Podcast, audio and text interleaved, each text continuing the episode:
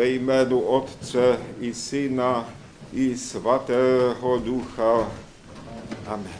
Drazí bratři a sestry v Kristu, máme poslední neděli před Paschou. Je to neděle květná, neděle, kdy oslavujeme památku události, která se stala týden před skříšením Kristovým, kdy Pán Ježíš Kristus vstupuje do Jeruzaléma. Jede přitom na oslátku, jede tam ve slavnostním průvodu, protože lidé všeobecně kolem věděli o zázraku, který učinil. Abychom si to představili, tak musíme si uvědomit, že Jeruzalém bylo město střední velikosti.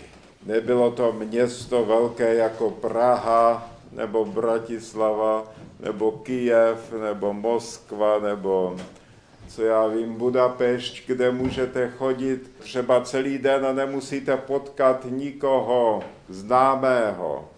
Jeruzalém a celé to okolí, tam se všichni znali.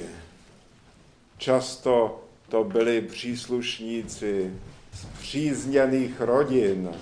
A když pán Ježíš Kristus vykonal tak velký zázrak, že člověk, který čtyři dny byl v hrobě a v tom teplém klimatu toho místa, to prostě znamenalo nevyhnutelně, že už nastoupily takové ty posmrtné procesy takového toho rozkladu a zápachu a no prostě tyto věci.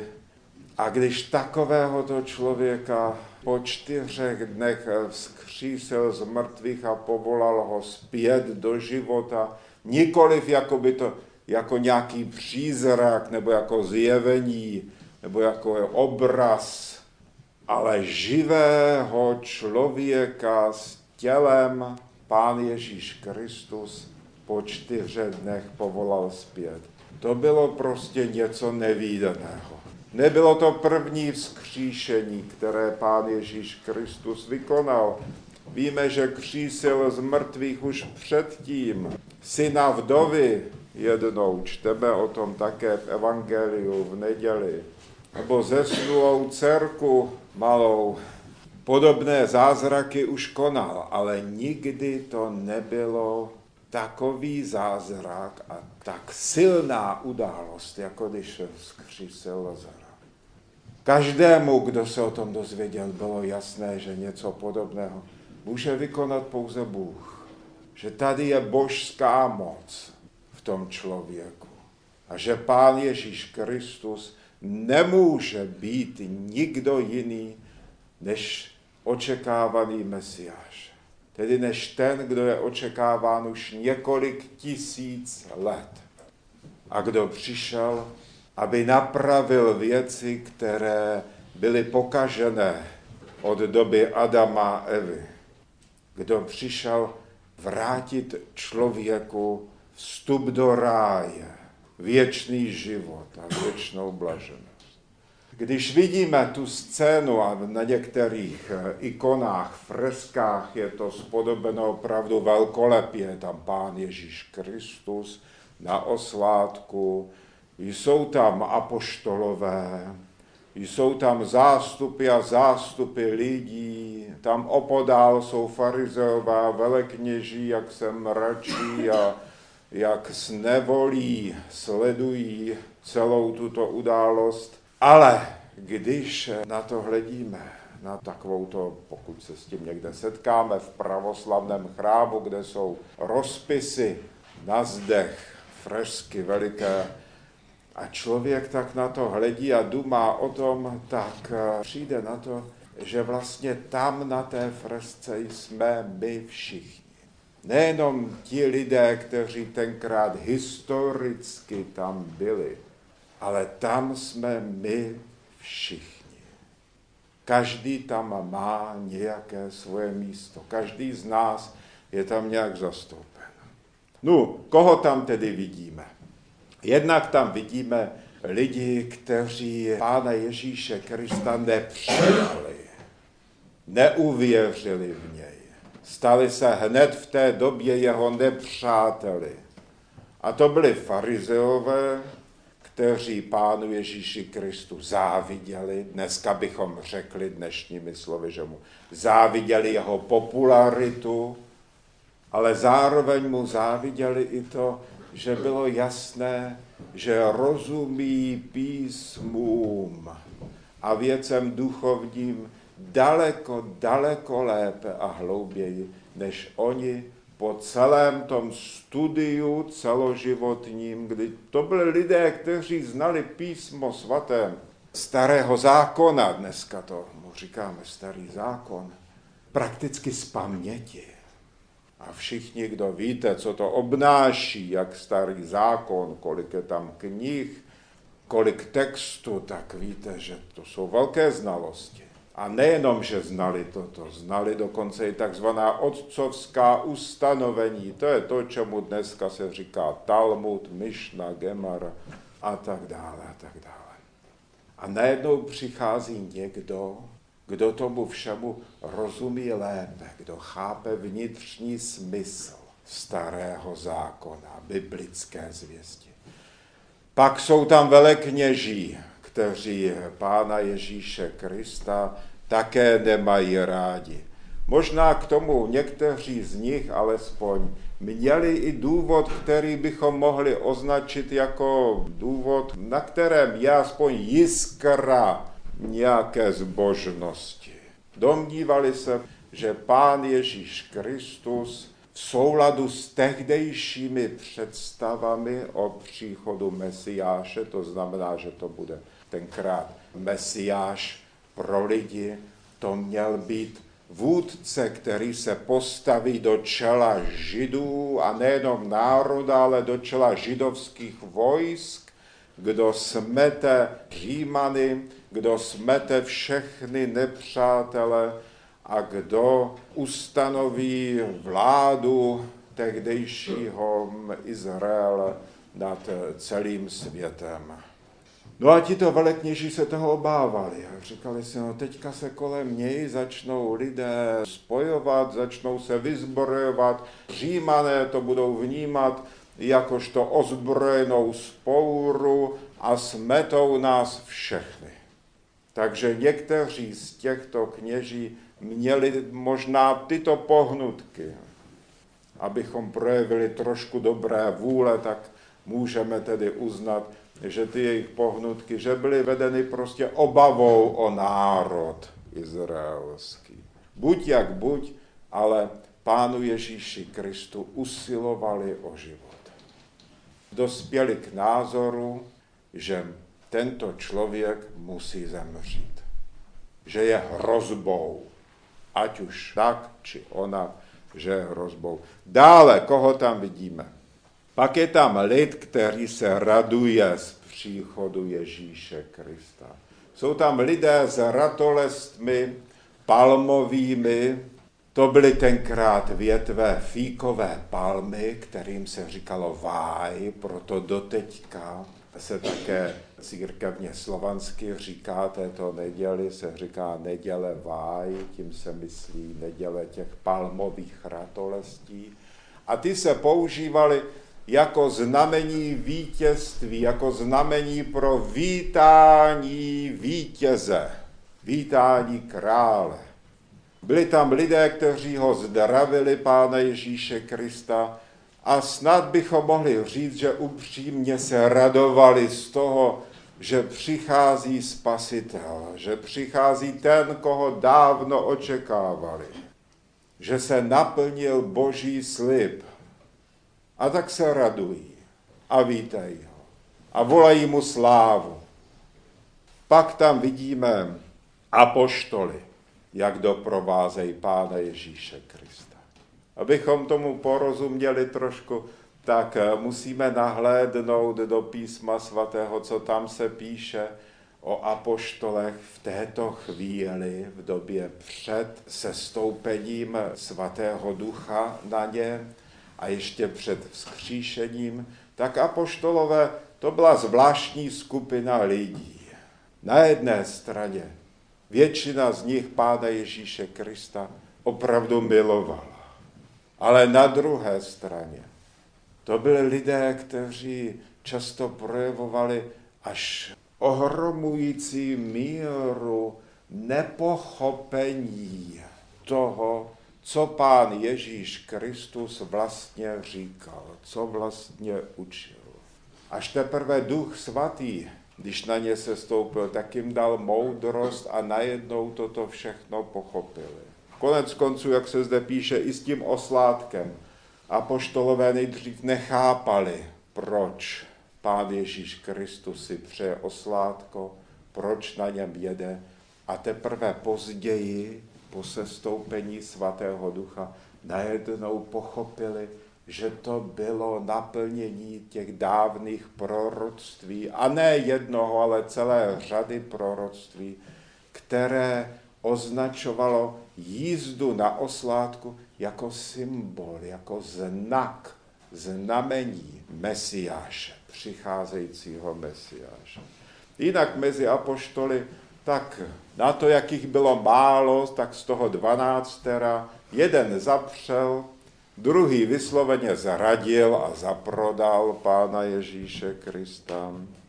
Dva a shodou okolností jeden z nich byl zrovna, dva z nich byli teda těmi nejbližšími, tak ty se cestou do Jeruzaléma hádali o tom, kdo z nich bude první, kdo bude nejblíž, kdo bude mít tedy největší podíl na moci, kterou spasitel nastolí a kterou pak bude vládnout nad celým světem. Vidíme sami, že všechny ty tři skupiny mají vlastně něco společného. A to je úplně světské, neduchovní, světské chápání toho, proč pán Ježíš Kristus přišel, proč se Boží syn narodil, jakým způsobem se má spása lidstva stát.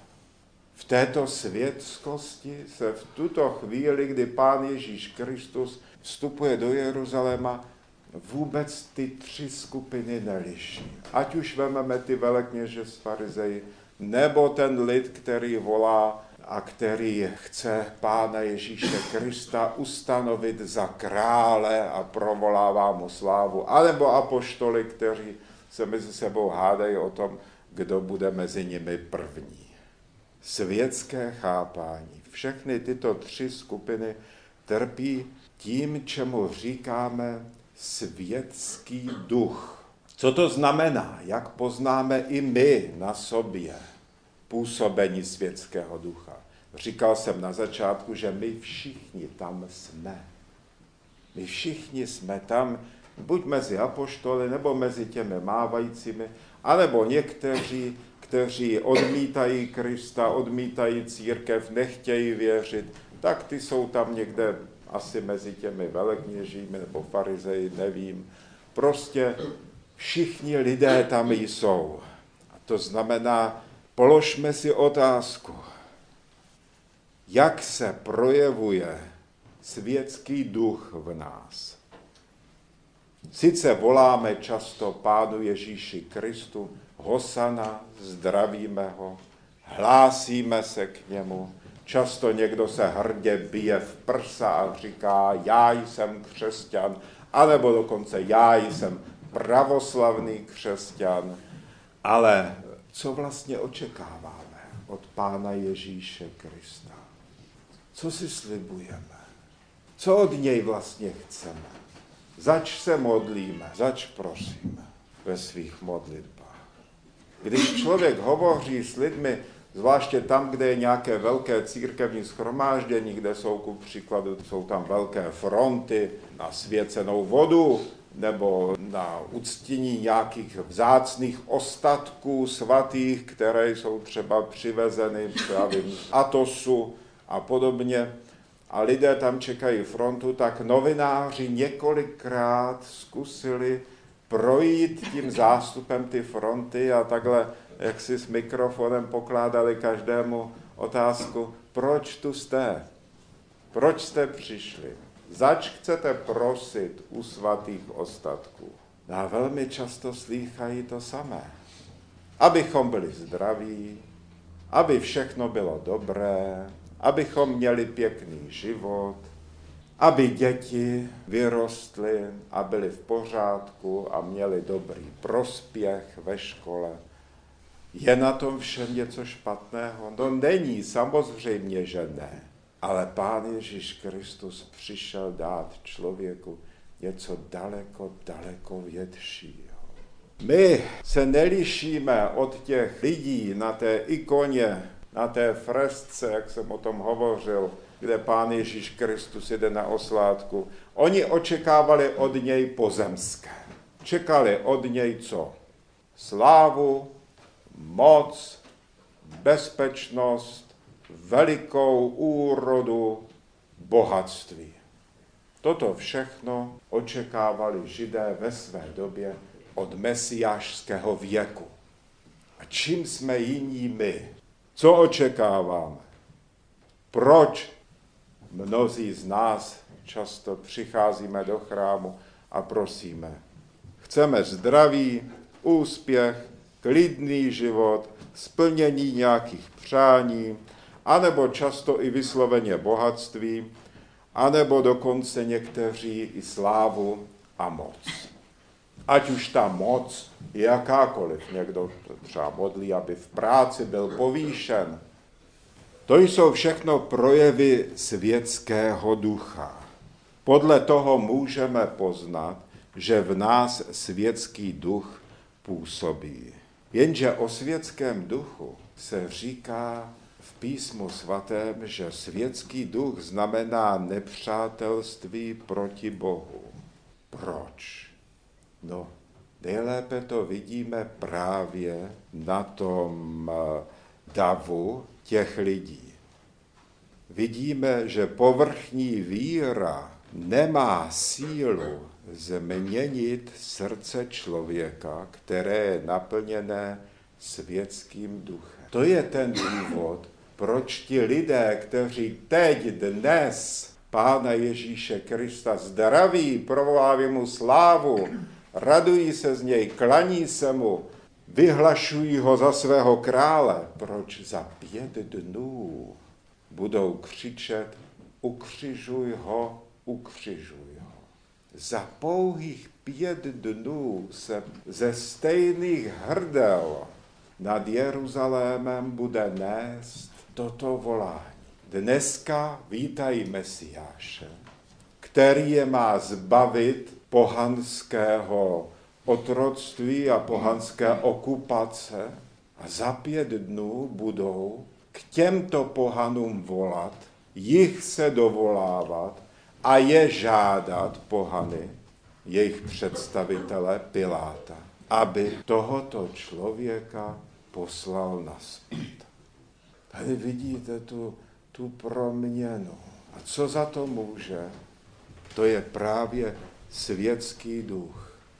Tam, kde je nitro člověka naplněné světským duchem, tam pak víra takového člověka, i to, jakým způsobem chválí Boha, to všechno je povrchní.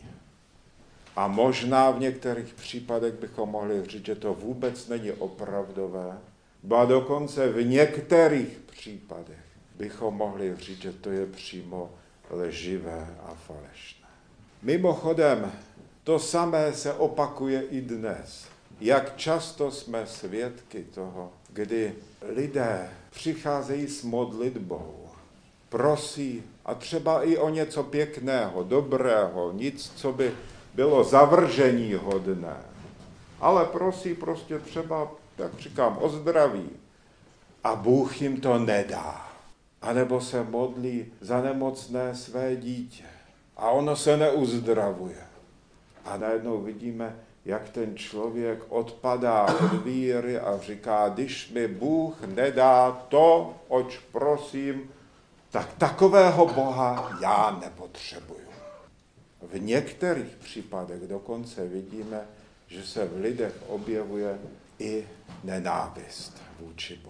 Prostě opakuje se stále ta samá situace, která byla tenkrát a která začínala těmi událostmi květné neděle. Moji milí, drazí přátelé, bratři, prošli jsme velký půst.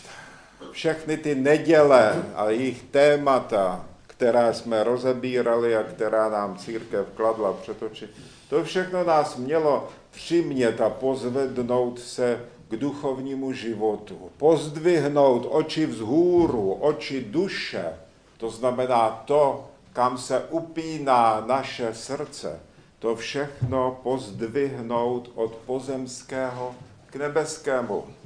A když se nám toto alespoň trošku podařilo, pak jsme schopni vnímat i to, proč Pán Ježíš Kristus přišel na tento svět. Co přišel nám všem dát. Chápeme už to, co říkal před Pilátem, když mu říkal, moje království není z tohoto světa. Kdyby bylo z tohoto světa, pak bych měl své vojáky, svoje armády a ty by nedovolili, abych byl vydán tobě na soud. Něco tak v tom smyslu Pán Ježíš Kristus by mohl říct Pilátovi.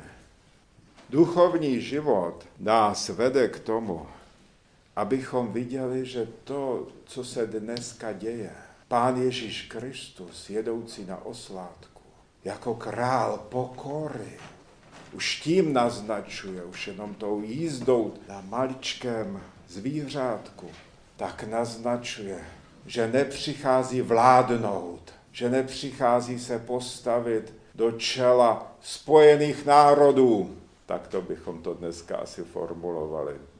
Ale že přichází, aby se utkal se smrtí. Že přichází do boje.